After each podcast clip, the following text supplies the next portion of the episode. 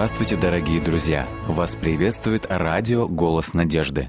Мы слушаем аудиокнигу «Французский капитан».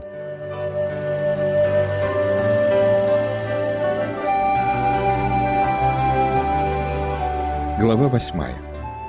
Андре бросает якорь. 1680-1681 годы. «Хочу объяснить тебе науку маркировки каналов на Жеронде», сказал как-то дядя Андре, когда они покидали маленькую гавань Мишель. «По мере продвижения вверх по реке ты заметишь маркеры на протяжении всего пути». Он показал на буи, покачивающиеся на волнах.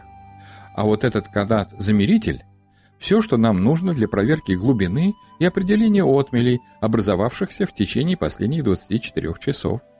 Если мы можем достать до дна этим замерителем, то понимаем, что здесь слишком мелко для больших грузовых судов. Есть три основных канала. По одному с левого и с правого берега реки и еще третий, которого не видно. Он отделен от двух внешних каналов островами и отмелями. Обычно мы используем западный канал, потому что он самый надежный. В нем практически не возникает песчаных мелей, Воспользоваться другими тоже иногда выгодно, но это риск, и нужен немалый опыт. Капитан решает, стоит ему рисковать или нет, исходя из наблюдения за погодными условиями. Тебе это станет понятным по мере того, как ты будешь набираться опыта. Сегодня мы заступим на дежурство по проверке маркеров, и ты увидишь все своими глазами. В тот вечер, вернувшись домой в Мишер, старший Андре нашел время, чтобы рассказать своему племяннику кое-что еще о жизни капитанов реки Жеронды. Эта работа очень способствует поддержанию трезвости, как ты сам можешь видеть, начал дядя. На самом деле, если человека когда-либо застанут пьяным на работе, он может сразу же распрощаться со своей лицензией. Ведь речь идет о сохранности дорогостоящих грузов и жизни людей. Как я упоминал сегодня, мы также должны следить чтобы судоходные каналы реки были хорошо заметны.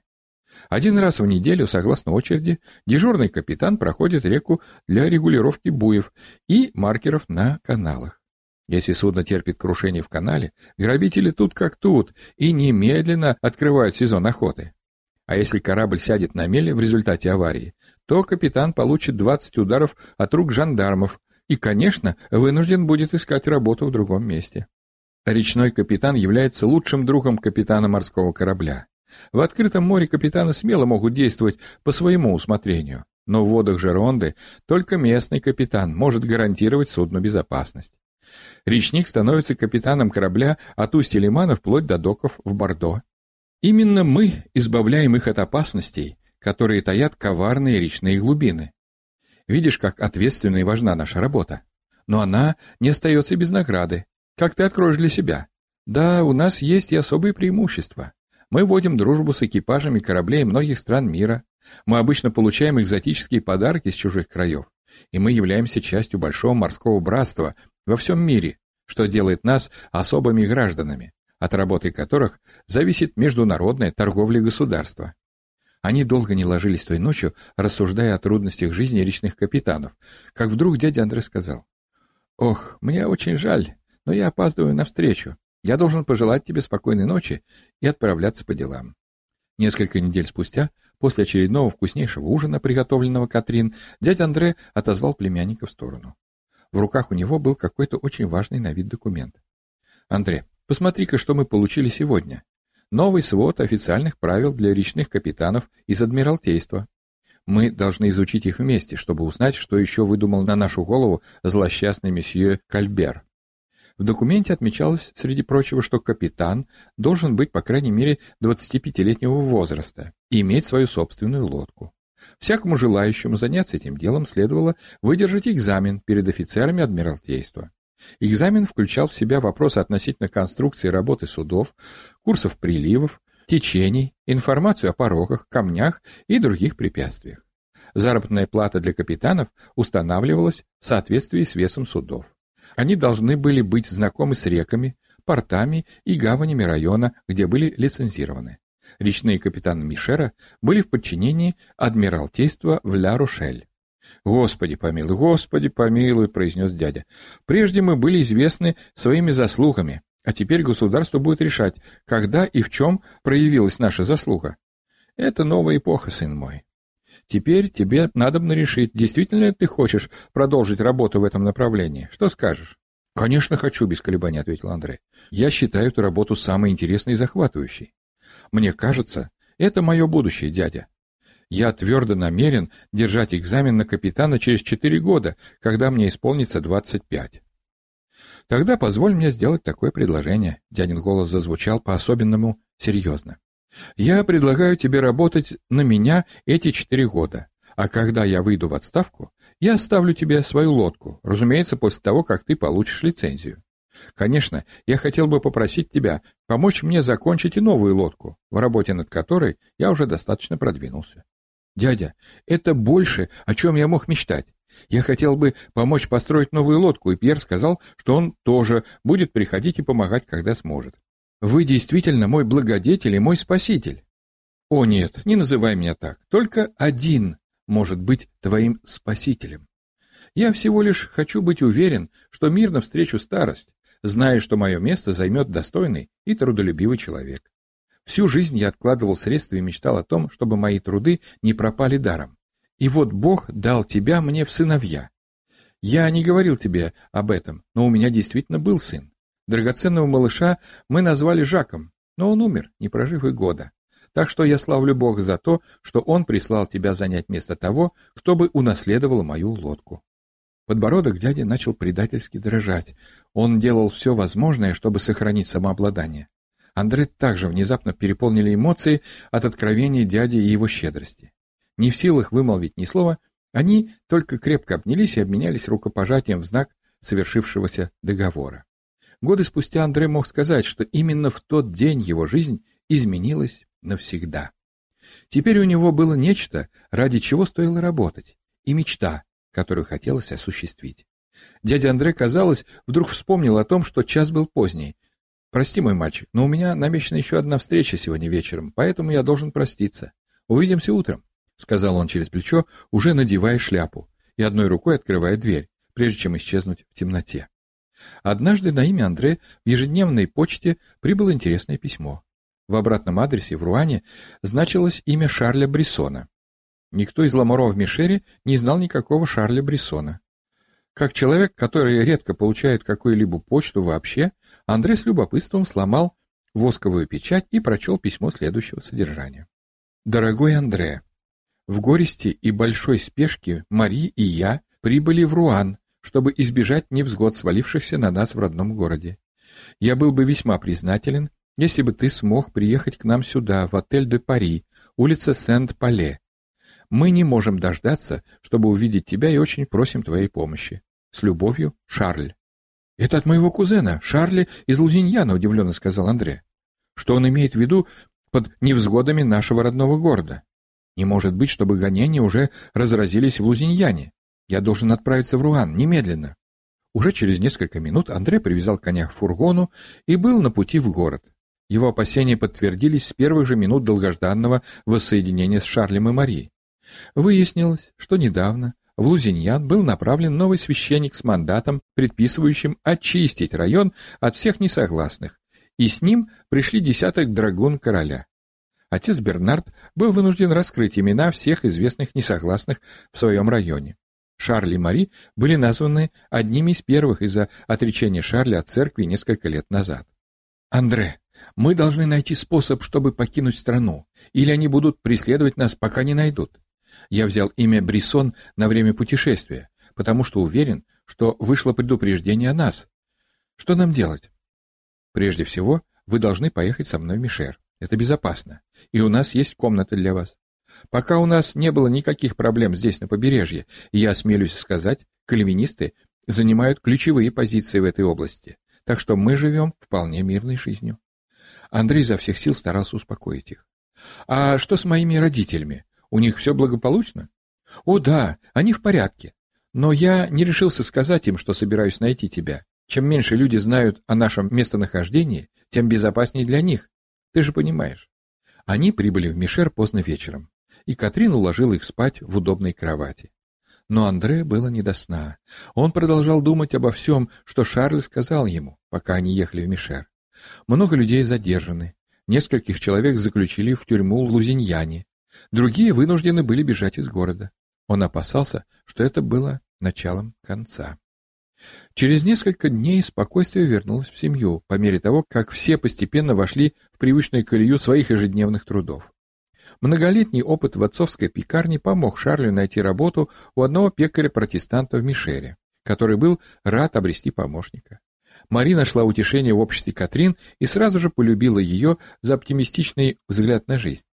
Когда приблизилось Рождество, Катрин объявила, что в Руане состоится новогодний бал, и попросила Андре сопровождать ее туда. Он был полностью предан своей работе и никогда не чувствовал никакой тоски по общественной жизни. Ему было вполне достаточно компании дяди и жизнерадостной двоюродной сестры Катрин. У Пьера теперь была жена, Анна, которая приехала к нему в Мишер, и они тоже стали частью семьи в доме дяди Андре. Вновь обретенные родственники и протестантские собрания по воскресеньям составляли круг его общения. «Но ты должен показать себя, должен встречать новых людей», — умоляла его кузина. «Это было бы непростительно скрывать здесь ото всех такого хорошего человека. Кроме того, я отчаянно хочу пойти, а отец говорит, что я не могу идти без сопровождения». «Я полагаю, ты права. Да, я согласен быть твоим сопровождающим», — сказал Андре и галантно поклонился. «Но вы, сударыня, должны научить меня танцевать, или я опозорю и себя, и вас». Уроки танцев начались уже со следующей ночи. Катрин старательно отрабатывала каждый шаг. Андрей учился медленно. «Я чувствую себя как слон», — сказал Андрей после того, как наступил на ноги Катрин в пятый раз за вечер. Было поздно, и он понял, что дядя, как обычно, отсутствовал в доме. «Давай-ка сядем на минутку». Он подвел свою двоюродную сестру к стулу. «У меня есть вопрос. Где твой отец? Он всегда уходит на какие-то ночные встречи. «О, это лодочный бизнес», — ответила она беспечно. «Некоторые из его клиентов могут встречаться с ним только поздно вечером. Я уверена, что однажды он расскажет тебе больше об этом». Это было все, что она сказала. В канун Нового года двое молодых людей привязали лошадь к семейному фургону и отправились в Руан. Мероприятие было организовано протестантской общиной города и проводилось в общественном холле рядом с большой часовней. Это событие было волнующим. Дети Андре так часто просили его рассказывать эту историю, что выучили ее наизусть. Тогда я был молодым деревенским парнишкой, застенчивым, смущенным. Я все время спотыкался, и когда танцевали кадриль, задевал других ногами. Видите ли, кадриль танцуется на четыре пары, в пяти различных позициях, так что представляет широкие возможности оттаптывать ноги окружающим. Катрин, добрая душа, научила меня основным шагам, но все же я был новичком. Он посмеивался, вспоминая о той вечеринке. Но как только я немного освоился и смог осмотреться, я вдруг увидел перед собой самые красивые голубые глаза, которые мне когда-либо доводилось созерцать. Их обладательницей оказалась девушка с совершенно ангельским лицом, подобного которому я никогда не видывал. У нее оказалась милая улыбка и превосходные манеры. я подумал, как попал сюда этот ангел? Но она была с парнем, и он выглядел человеком, готовым решительно защищать свою территорию. В течение пяти кадрилей я засыпал ее вопросами всякий раз, как мы оказывались близко друг к другу. Я узнал, что она была из Сента, города на расстоянии дневного путешествия вглубь страны. Но когда ей было пятнадцать, Семья переехала в Руан, где ее отец учился на капитана корабля, и в итоге стал капитаном собственной лодки, используемой для перевозки грузов из Ля-Рошель в Руан.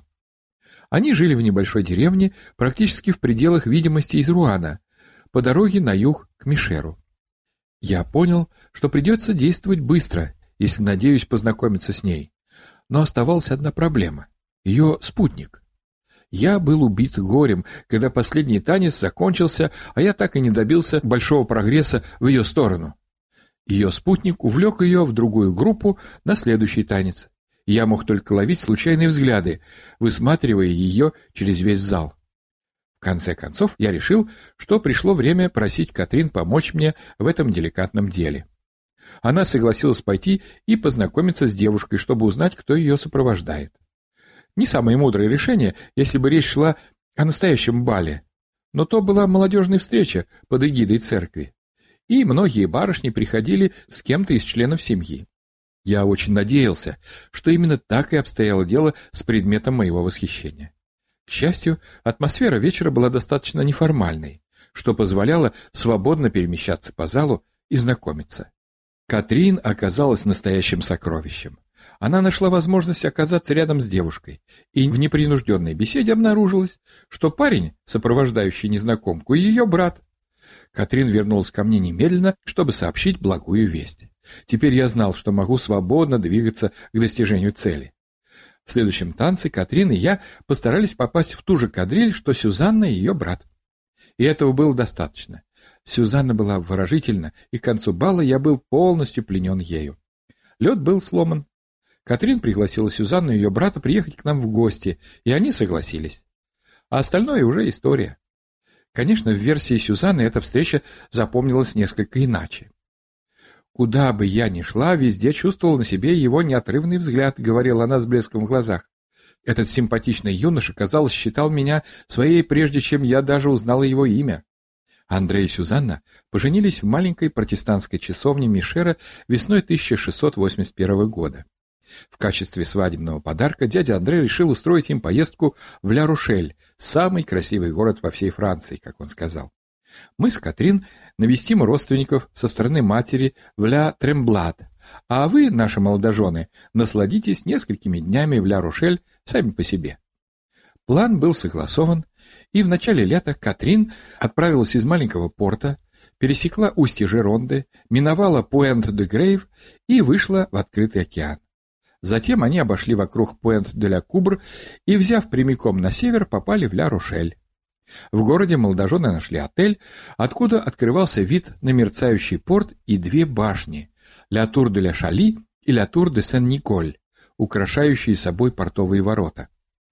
Ночью порт сверкал в лунном свете, и воды его отражали огни магазинов и таверн вдоль пристани. В течение дня солнце создавало великолепный контраст между синим цветом моря и белизной зданий, смотрящихся в воду, как в зеркало. Сюзанна без устали увлекала Андре в походы по магазинам, где можно было найти товары со всего мира. Духи с Востока, меха из Новой Франции, красочный фарфор из Англии, керамику из Италии. В воскресенье они присутствовали на службе в крупной протестантской часовне, где священник осудил действия правительства и его последние постановления о том, что религиозным диссидентам больше не разрешается путешествовать или учиться за границей. Вскоре путешествие молодоженов подошло к концу. Андре пришлось нанять фургон, чтобы доставить все покупки Сюзанны к пристани, где их ждала, покачиваясь на волнах, Катрин. Он был обеспокоен количеством вещей, которые она купила, но слишком влюблен, чтобы противоречить. Как только все были на борту и лодка отчалила от берега, Сюзанна и Катрин начали болтать наперебой, наверстывая упущенное за то время, что они провели по отдельности. А мужчины сосредоточились на работе судна. Мои родственники, Влад Тремблад, в панике от последних указов короля, признался племяннику дядя Андре, когда они остались одни. Два моих зятя служат кальвинистскими пасторами, ты знаешь. До них дошли слухи, что уже в некоторые части страны король послал драгун для обеспечения выполнения своих указов. Эти солдаты были отправлены для постоянного наблюдения за несогласными и имеют право посадить в тюрьму или даже убивать тех, кого считают идущими против короля. Это нелепо. Я должен сказать тебе, Андре, что уже несколько лет помогаю людям, которые хотят покинуть страну. Это опасное дело. Но что еще я могу сделать? Эти люди должны бежать, чтобы спастись. Мои два зятя и я помогаем осуществлять перевозку людей из страны, когда их жизнь находится в опасности.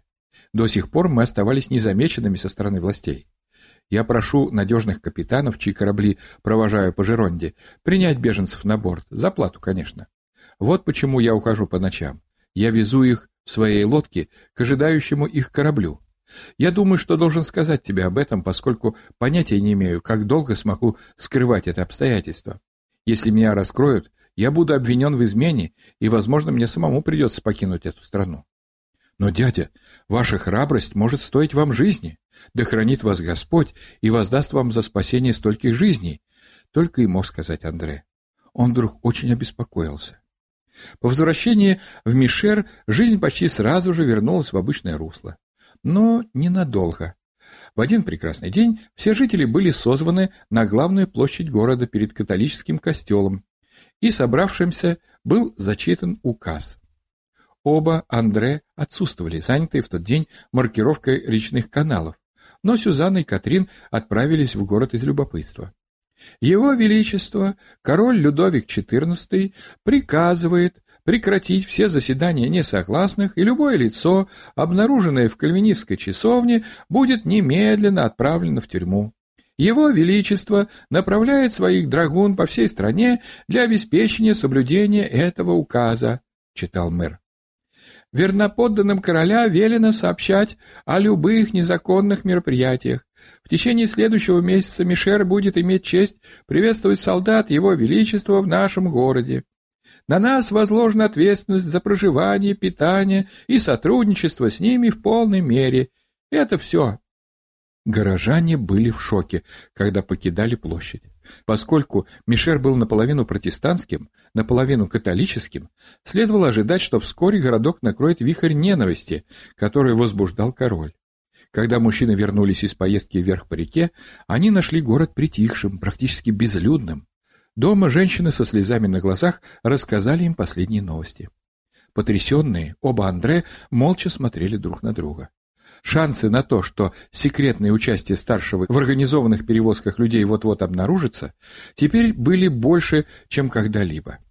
Они начали обсуждать план действий на случай, если это произойдет.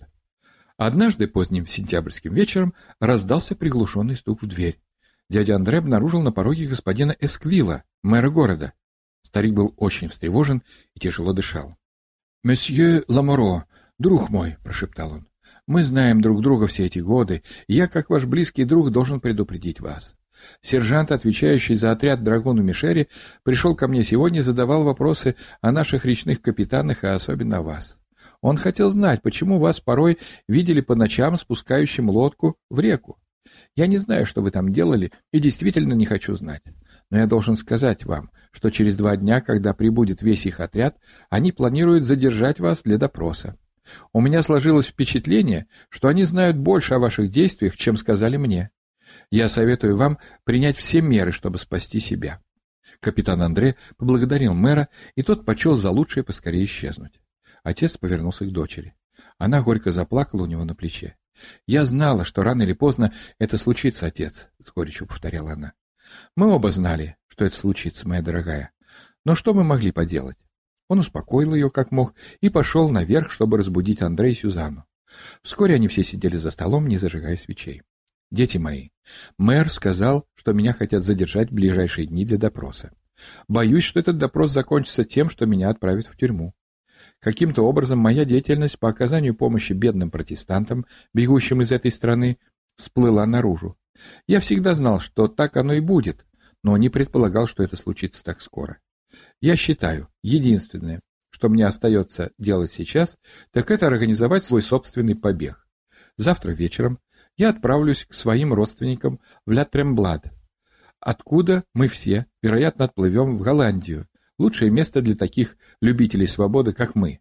Я останусь в Латремблад только до тех пор, пока мне удастся благополучно принять на борт своей лодки всю семью и подготовиться к поездке в Делфт, где у меня есть несколько хороших друзей, капитанов судов, с которыми я смогу работать в качестве лоцмана. Обе женщины заплакали. Андрей обнял Сюзанну, чтобы утешить ее. Катрин испуганно прижалась к отцу. «Послушай, милая, Голландия не так уж далеко, и мы без труда сможем оставаться на связи», — успокаивал он дочь, гладя ее по голове. «Думаю, у нас получится посещать друг друга время от времени. Как только этот религиозный беспредел закончится, я вернусь. Возможно, это произойдет уже в следующем году. А теперь, Катрин, подумай хорошенько и ответь мне. Ты хочешь отправиться сейчас со мной или остаться с Андре и Сюзанной, пока я не обоснуюсь там и не приглашу тебя перебраться в Голландию? Не нужно отвечать прямо сейчас. У нас еще есть возможность побыть вместе и все обдумать. Мужчины начали подробно обсуждать ситуацию. Дядя Андре, разумеется, собирался совершить свое путешествие на Катрине, так как судно было в полном порядке и готово к отплытию в любой момент. Он уже договорился о том, что Андре перейдет в обучение другому речному капитану Мишере, давнему другу Ламоро. Андре, Сюзанна и Катрин могли продолжать жить в этом доме, и Андре становился его формальным хозяином. «Новая лодка будет твоей, Андре», — сказал старший Ламоро молодому человеку. «Ты и Пьер сможете закончить ее достаточно быстро, и тогда у меня появится собственное судно, и ты будешь его капитаном. К тому времени, как тебе придется держать экзамен на получение лицензии, она уже будет на ходу. На следующий день Катрин колебалась между желанием уехать и желанием остаться. Сюзанна была теперь ее лучшей подругой, но чувство преданности отцу тоже было велико.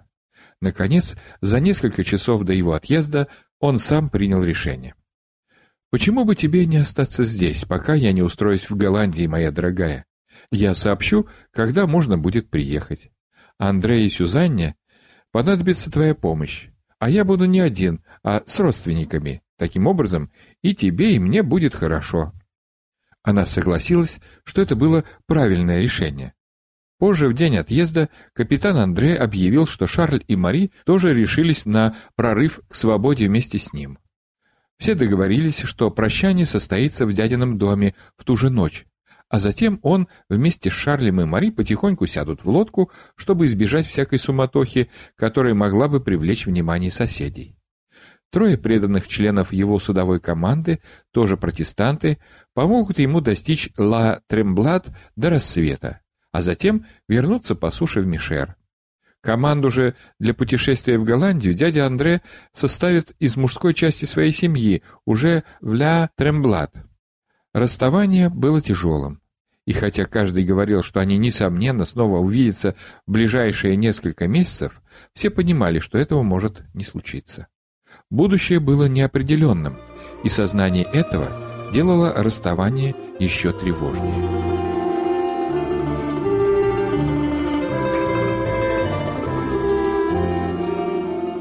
Дорогие друзья, вы можете оставить свои сообщения через WhatsApp и Viber по номеру плюс 7 915 688 7601 или позвонить нам на бесплатную линию, которая работает на территории Российской Федерации. Номер 8 800 100 ровно 1844.